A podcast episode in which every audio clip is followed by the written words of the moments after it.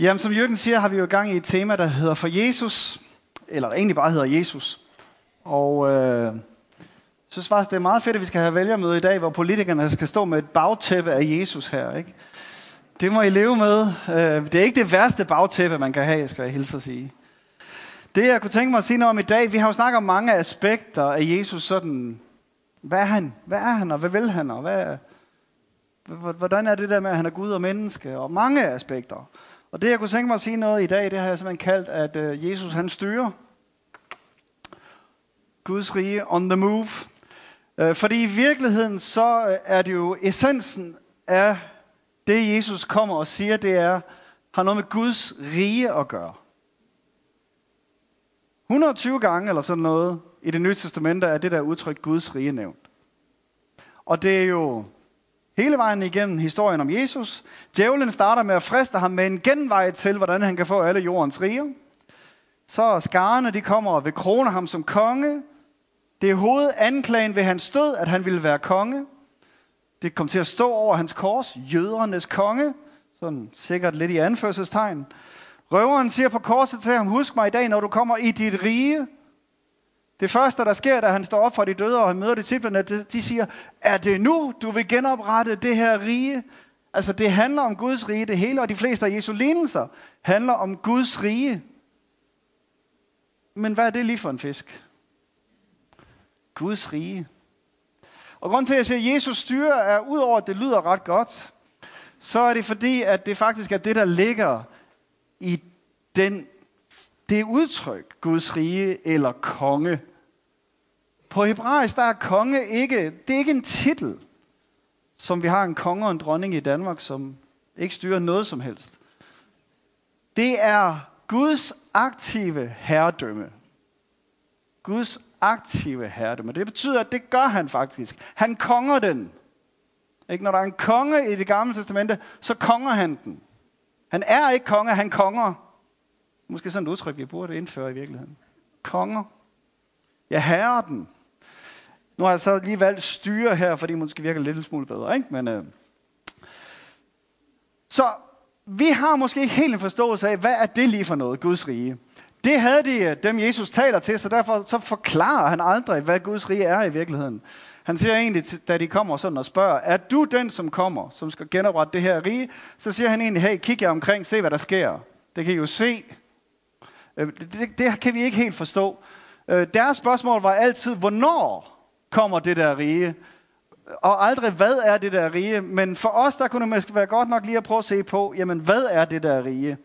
Og der bliver vi jo nødt til så at kigge tilbage. Dem, som Jesus kommer og taler til, hvad er deres forudforståelse for, hvordan Guds rige ser ud? Altså, hvad er det i virkeligheden, jøderne forventede, og hvordan er det, det gamle testament omtaler det? Og der er sådan en øh, teolog, der hedder Gert... Hvad hedder han? Han hedder... Gert i hvert fald. Glenn hedder han.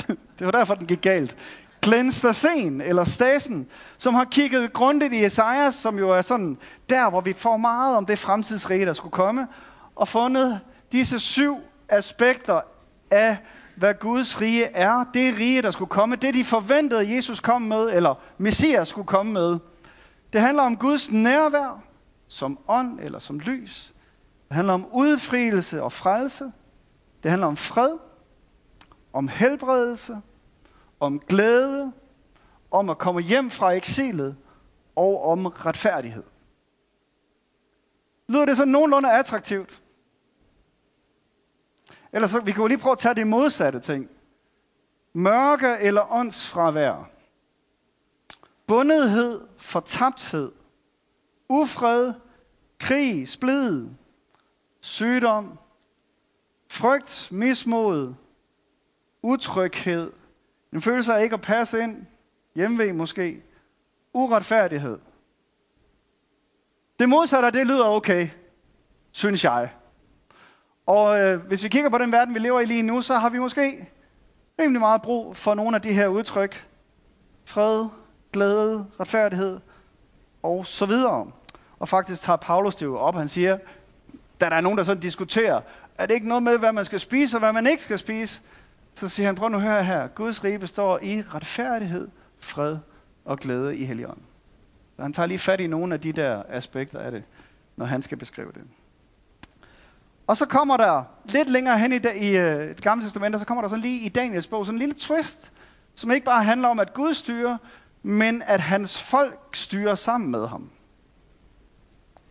Kongens folk får lige pludselig en betydning der også. Og det samler Paulus jo også op, blandt andet i Romerbrevet, hvor han taler om, at, at dem, som har fået liv ved ham, skal få herredømme og liv. Så der er et eller andet, der hedder, det der folk lige pludselig blandet ind i dem. Det skal vi ikke gå i dybden med lige nu. Men det Jesus så kommer og gør, det er jo, at han gør, kommer og gør alt det her. Ikke? Han helbreder syge, han tilgiver dem, som er skyldige, han opvækker de døde, han mætter de sultne, han og så videre. Så han kommer med alt det her. Og det er derfor, det ikke er nødvendigt for ham at sige andet, end det han egentlig så begynder at sige som det allerførste, da han sådan træder ind på den offentlige scene. Han siger det sådan her, eller der står, Jesus begyndte at gå rundt i Galilea og fortælle de gode nyheder fra Gud. Nu er tiden inde, sagde han. Nu er Guds rige kommet. I skal ændre jeres indstilling og tro på det glædelige budskab, jeg bringer jer. Så simpelt kan det, Jesus kom og sagde og gjorde, egentlig formuleres. Nu er tiden inde. Nu er Guds rige kommet. I skal ændre jeres indstilling, og I skal tro på det glædelige budskab, som jeg bringer jer. Så det kunne jeg tænke mig bare at tage udgangspunkt i det her ene vers. Nu er tiden inde. Altså med andre ord siger han, det I har ventet på tusinder af år, det er nu. Det er nu, det sker.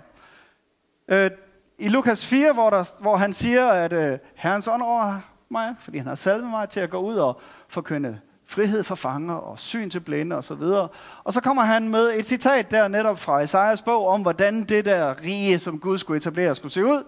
Og så slutter han af med at sige, altså det har de jo hørt alle sammen, det hører de jo i synagogen hele tiden. Så slutter han af med at sige, i dag er det skriftord gået i opfyldelse. Det I har hørt der, det starter i dag. Det er sådan en rimelig stor ord et eller andet sted, ikke?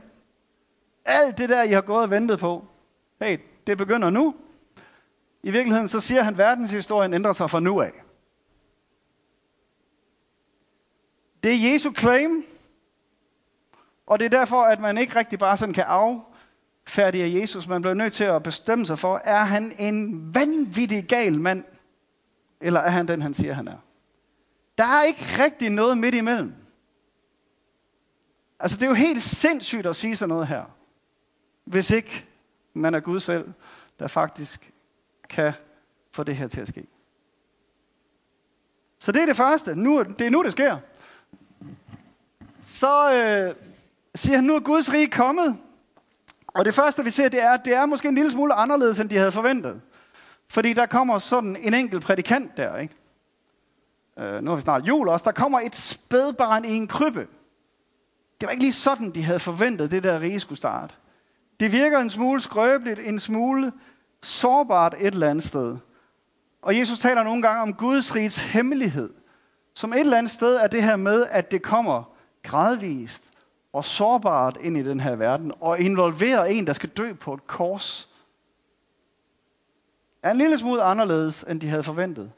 Og måske også nogle gange så anderledes, at vi ikke altid får øje på det.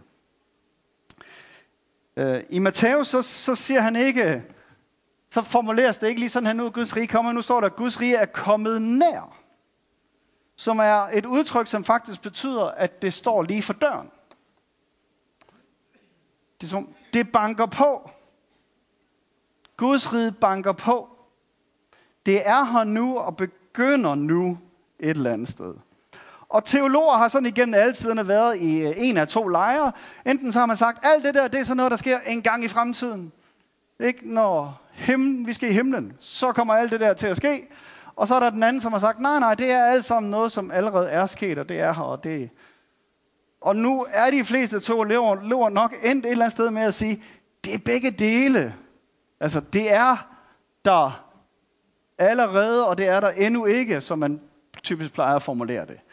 Altså det der med, at Guds rige står for døren og banker, det betyder, at der er, det er kommet, Døren er blevet åbnet, og der er også nu nogen, som har lukket op og begyndt at vende op og ned på verden, som var det, man sagde om de første disciple. Det er dem, der vender op og ned på verden.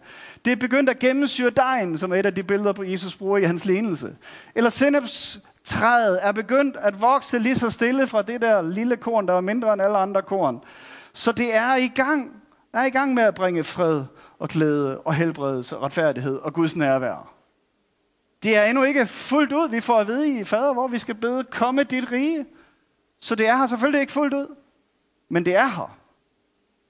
Og øh, det er her, der hvor du også lukker det ind.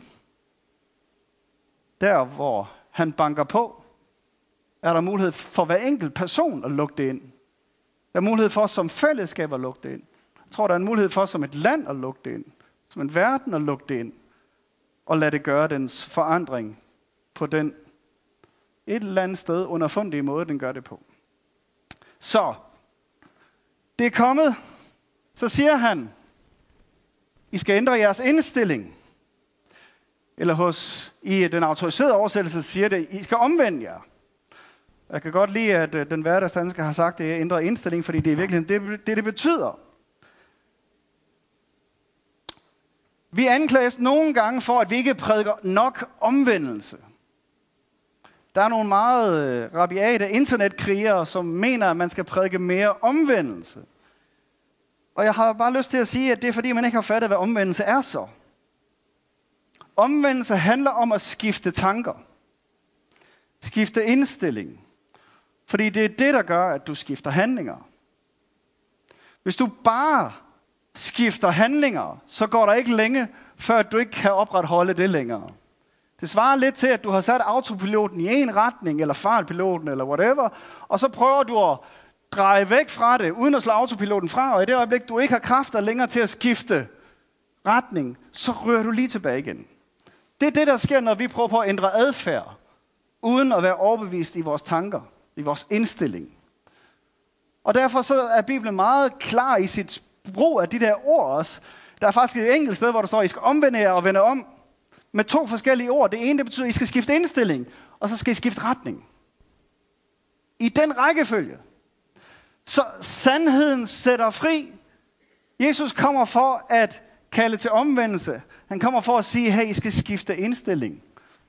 Og så er det fordi, eller for himmeriget at komme nær.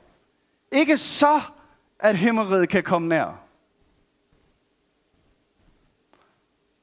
Der er også en stor gruppe kristne, som siger, vi skal have vækkelse. Vi skal have vækkelse i det her land, og det, skal, det får vi, hvis vi omvender os. Men det er ikke det, Jesus siger. Han siger, Guds rige er kommet, for at I kan omvende jer. Det er Guds godhed, der leder jer til omvendelse. Paulus siger, at vi elsker, fordi han elsker os først. Det starter ikke med, at du tager dig sammen. Det starter med, at du oplever Guds kærlighed oplever, at det der rige med fred og glæde, det kommer nær, så begynder du at handle anderledes.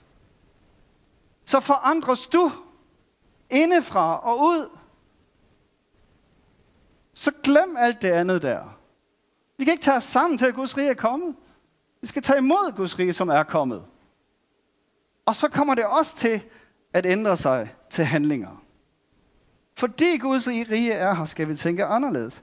Og hans rige er et omvendt rige. Det er de største, de mindste, der skal blive de største, og de første, der skal blive de sidste, og de største, der skal tjene de mindste. Og Morten Munk, en dansk teolog, har skrevet en bog, som hedder Det omvendte rige faktisk. Lad mig lige citere noget fra ham om Jesu livsstil. Han siger sådan her, Jesu livsstil var så påfaldende anderledes, at det bør slå os med undren. Han havde fællesskab med fattige, blinde, spedalske, besattede, prostituerede og kollaboratører. Han var interesseret i børnene, de mindste, de sidste, de vilfarne får, de sultne, de sørgende, dem, der har tunge byrder. Jesus havde en inkluderende livsstil, som var uden socialt sidestykke i det første århundrede. En inkluderende livsstil, som var uden socialt sidestykke i det første århundrede. Det var Jesu livsstil. Hvordan ser det ud med vores? Hvem er det, du omgås? Hvem er det, du inkluderer? Hvem er det, der får plads i dit liv? Hvem er det, du går udenom? Og hvis ikke det ligner helt det der, så skal du ikke tage dig sammen. Så skal du skifte indstilling. Så skal du lade sandheden om, hvem og hvad Jesus har gjort for dig og for alle andre, forvandle dig indefra og ud. Can I get an amen? Ja. Og endelig så siger han, tro på det glædelige budskab, som jeg bringer jer. Og tro handler om at have fast tillid til. Det er ikke sådan en eller anden, jeg tror det regner i morgen. Det er en fast tillid til. Så fast, at vi faktisk handler efter det. Og det glædelige budskab her, det er jo ordet evangelier, som, som man, et udtryk, man brugte, når, der, når man skulle udråbe, at nu er der kommet en ny kejser. Eller når man skulle udråbe, at nu har vi vundet en militær sejr et eller andet sted. Så kom evangelisten og råbte det ud, sådan så at de gode nyheder så den kunne blive spredt, og alle kunne forstå, hey, vores rige er sikret. Vores rige er blevet større og stærkere osv. Det er i virkeligheden det, det her evangelie betyder. Og hvad er det så for nogle gode nyheder? Jamen det er de her gode nyheder om riget. Lige efter at Jesus han siger, at han gør det her, så står der, at han gik omkring alle steder og prædikede evangeliet om riget. Så evangeliet er ikke sådan noget fluffy noget, nogle pæne ord, og øh, du skal blive kristen. Det, det er alt det her, vi lige de der syv ting fra Esajas, vi så lige før. Det er det der evangeliet. Det er det, der er de gode nyheder, som vi skal tro på eller handle på i virkeligheden. I hvert fald mindst de der syv aspekter. Og måske kan man gøre det på tre forskellige måder. I hvert fald så er det interessant, at når Paulus i Romerbrevet 15 sådan ligesom skal opsummere, hvordan er det, han har fuldført forkyndelsen af evangeliet, så giver han tre måder, han har gjort det på. Og de er egentlig rimelig inkluderende, tænker jeg. Han siger, at jeg har fuldført det i ord, i gerning og ved kraft. I ord i gerning, ved kraft i tegner under. Så der er brug for nogle ord. I Danmark har vi meget en ordets kirke, ikke? Vi har meget, mange kirker i Danmark, der prædiker ordet. Og det er også vigtigt, fordi det bringer håb. Øh, og hvis der er noget, vi har brug for, også i sådan en tid, som vi lever i nu, så er det jo håb. Det bringer mulighed for forandring. Og som jeg sagde før, sandheden sætter fri. Så der er helt klart brug for, at vi forkynder, hvad er det for et rige? At vi fortæller folk, hey, der er en, der er død for dig. Der er adgang til Gud. Han vil lave op, vende op og ned på den her verden. Han styrer. Han står for din dør, banker. Vil du lade det der rige komme indenfor? Men det er også i gerning. Det er det, de første kristne gik rundt og gør. Og gør godt. Diakoni. Være lige så radikalt, socialt, engagerende og inkluderende som Jesus. Være for retfærdighed. Retfærdighed. Hvis der er noget, mennesker har en kraftig sans, noget område, de har en kraftig sans på, så er det retfærdighed. Kender I ikke det? Hvis nogen har gjort noget uretfærdigt imod dig. Åh, oh, hvor kan man blive ophidset. Fordi det er en del af Guds natur. Retfærdighed. Så når vi har familienetværk her, når vi har gadeplansarbejde, når vi hver især hjælper med, hvor der er uretfærdighed, så er det Guds rige jo. Det er et aspekt af Guds rige. Og så er der den tredje der, og han siger, at han gjorde i ord og gerning, og ved kraften i tegner under. Det er det, der kendetegner kirker som os. Vi tror på, at den der overnaturlige dimension, som Jesus og de første kristne gik rundt med at helbrede syge, at udfri besatte eller bundne mennesker, profetiske ord, at den der overnaturlige dimension stadigvæk har en plads, at vi skal bringe helbredelse og udfrielse.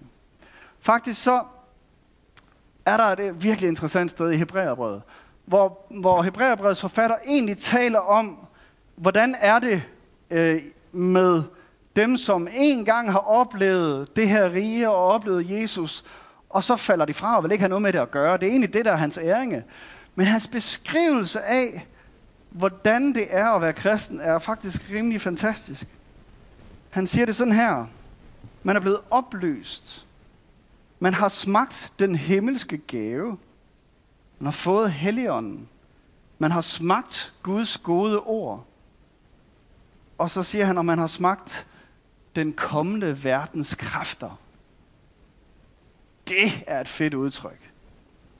Og smagt den kommende verdens kræfter. Det er sådan set det, vi tror på. At det er den kommende verdens kræfter, vi kan få lov at opleve her i vores verden lige nu. Små glimt af, hvordan det engang bliver, hvor der ikke er nogen syge, hvor der ikke er noget nød og elendighed. Men det kan vi få lov at opleve og smage på allerede nu også. Og hvis vi skal være en holistisk kirke, så har vi brug for både at være en ordets kirke, en gerningens kirke og en kraftens kirke. Og det har vi brug for, fordi vi skal møde mennesker der, hvor de har det største behov. Og for nogle mennesker, der, har, der er det noget, de har brug for at få på plads i deres intellekt eller deres forståelse af Gud. For andre er det, at de har brug for rent praktisk at blive hjulpet. Og for nogle har de brug for en overnaturlig indgriben i deres liv. Og alle tre er aspekter af evangeliet. Så når vi siger, at vores vision som Citykirke er kommet dit rige og sket din vilje, så er det jo fordi, vi erkender, at den sker ikke allerede. Det er der, men det er der endnu ikke fuldt ud, som det skal være. Og vi vil gerne være med til at skubbe på, at det kommer i stadig større grad. På den her måde. Det er derfor, vi eksisterer. Så, så Jesus styrer. Guds rige er on the move. Der er håb. Han er sådan set i gang. Nu er spørgsmålet så bare, hvad vi kan gøre ved det. Jeg tænker, vi kan i hvert fald øh, sprede håb. Vi kan gøre godt, og vi kan give plads til Guds kraft. Spred håb, gør godt, og give plads til Guds kraft. Og for hver enkelt af os handler det måske så om at tænke, hvor og hvordan kan jeg gøre det? Jeg tror egentlig ikke, jeg vil sige ret meget mere her. Måske skal vi lige, bare lige tage et halvt minut. Prøv lige at tænke på de der tre sætninger. Spred håb, gør godt, giv plads til Guds kraft. Hvor i min omgangskreds, hvor i min verden, hvor, hvor jeg er til hverdag, kan jeg gøre noget af det? Og så bede en lille bøn om, at Gud vil hjælpe dig til det. Og så bare lige bruge et halvt, halvt minut på bare lige at måske lukke øjnene og lige øh, tænke de tre tanker ind.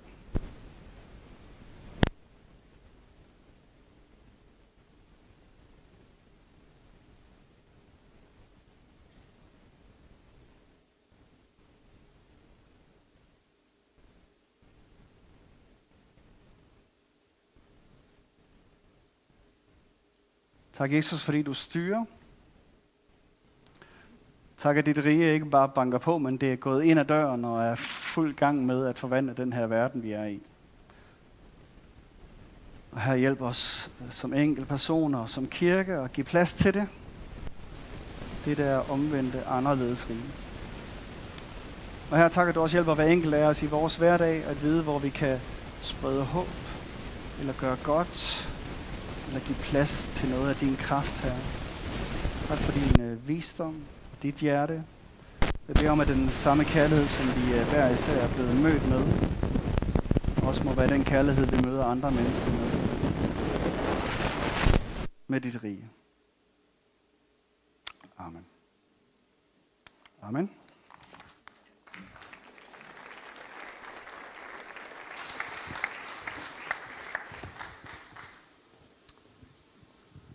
Tak til Johnny. Fantastisk